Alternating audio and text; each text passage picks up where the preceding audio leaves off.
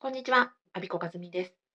私が公務員の現役時代に副業をしていた時の話をシリーズでお伝えしています。と言いますのは、今週の土曜日7月24日、公務員限定のオンライントークの場、パブパブのテーマが公務員の合法な副業と兼業というテーマだからです。もしこのラジオを聞いて、あ、そういう話だったら参加してみたいなと思われましたらば、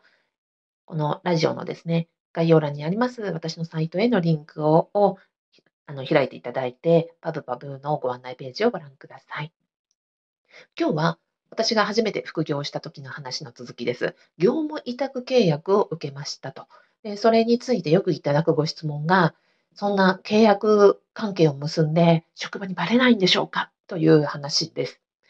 とまず、業務委託契約が大丈夫なんでしょうか？って言われることがあります。これはあの私が無料でお配りしております、副業の手引きの中にもありますが、知識の享受ということで、え合法な活動の一つに認定されています。業務委託契約を結んだらダメなんじゃないでしょうかと言われるんですが、これはなぜいけないのかなという、その根拠、むしろいけない根拠の方がないのではないかなと思います。え、ー、と、憲法では、職業選択の自由があり、公務員といえども100%副業が、や兼業が禁止されていないのは、そもそも憲法で、あの、職業選択の自由があるからです。この辺は、あの、手引き無料でお配りしてますので、よかったら見てみてください。でね、えっ、ー、と、業務委託契約を結びましたと。で、この契約を結んで、まあ、印鑑をしたり、えー、住所を書いたり、名前を書いたりするのが不安ということなんだと思うんですね。じゃあ、これが、え職場にバレないのか。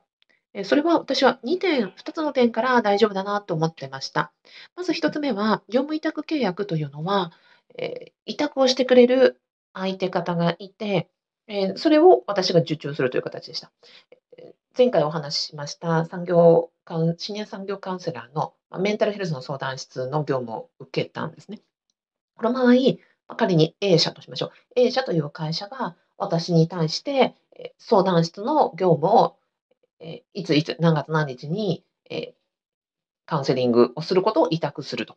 で、え4時間で2万円という話だったんですね。で、こういう契約書を切ってもらいます。で、私の名前、え住所、ハンコをして契約をします。で、この契約書が、まあ、職場にバレないんでしょうかということなんですけど、まずは企業、その今回だと、え業務を委託してくれている A 社は、基本的にその企業のまさに経営上の、あの、企業秘密ですので、この、このような書類をこう外部にあのバラバラ出すような企業は社会的には信用されませんので、基本的には一切その、どんな業務をして、ままして個人情報が入っている書類は一般公表しませんよね。で、気になさるのはおそらく行政だと情報公開の義務があるので、まあ、企業も一定の公開の義務があるんじゃないかというふうに推察をされるのかなと思うんですが、確かに株式、あの株式会社で株主に対する情報公開義務が会社あるところもあるでしょう。でもしかしながらその場合、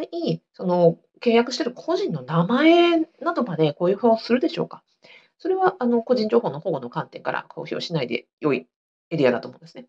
それは行政の情報開示事務においても同じではないでしょうか。閲覧閲覧できる資料であっても、個人名とか特定できるようなものをマスキングした上で情報公開してるんじゃないでしょうか。企業においては、ますますその、え公表しないという権利の方が強いので、私たちがその業務委託契約をしたからといって、その契約書がこう第三者に漏れ伝わるということは基本的に考えられないなと私は思います。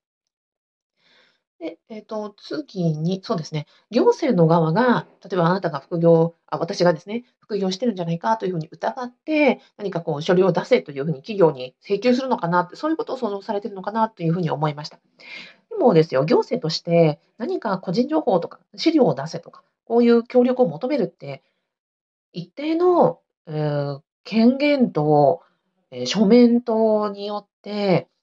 特殊な状況ではなければ、そういうことってできないんじゃないでしょうか。例えば私が保護観察官時代に、えー、犯罪加害者が、まあ、仮釈放中とか保護観察中に何かその怪しげな行動をやっている、それに関する資料を提出しろというときには、例えば、えー、組織にまあ、行政機関とか企業とかに対して協力依頼をするときには、法令に基づいた内容で正式に文章を出して、え所長名でここうこういう理由があるので、こういう資料を提出してほしいというようなことがありました。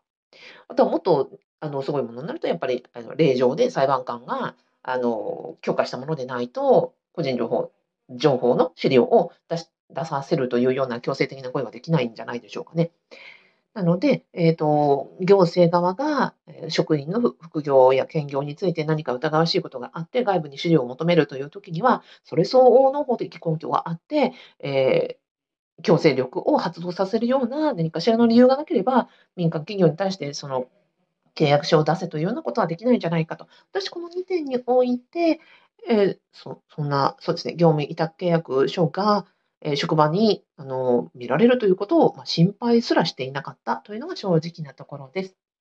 はい、えー、では、えよくですね、業務委託契約大丈夫なんでしょうかっていうふうに言われるので、え私が大丈夫だと判断した根拠をお伝えしました。え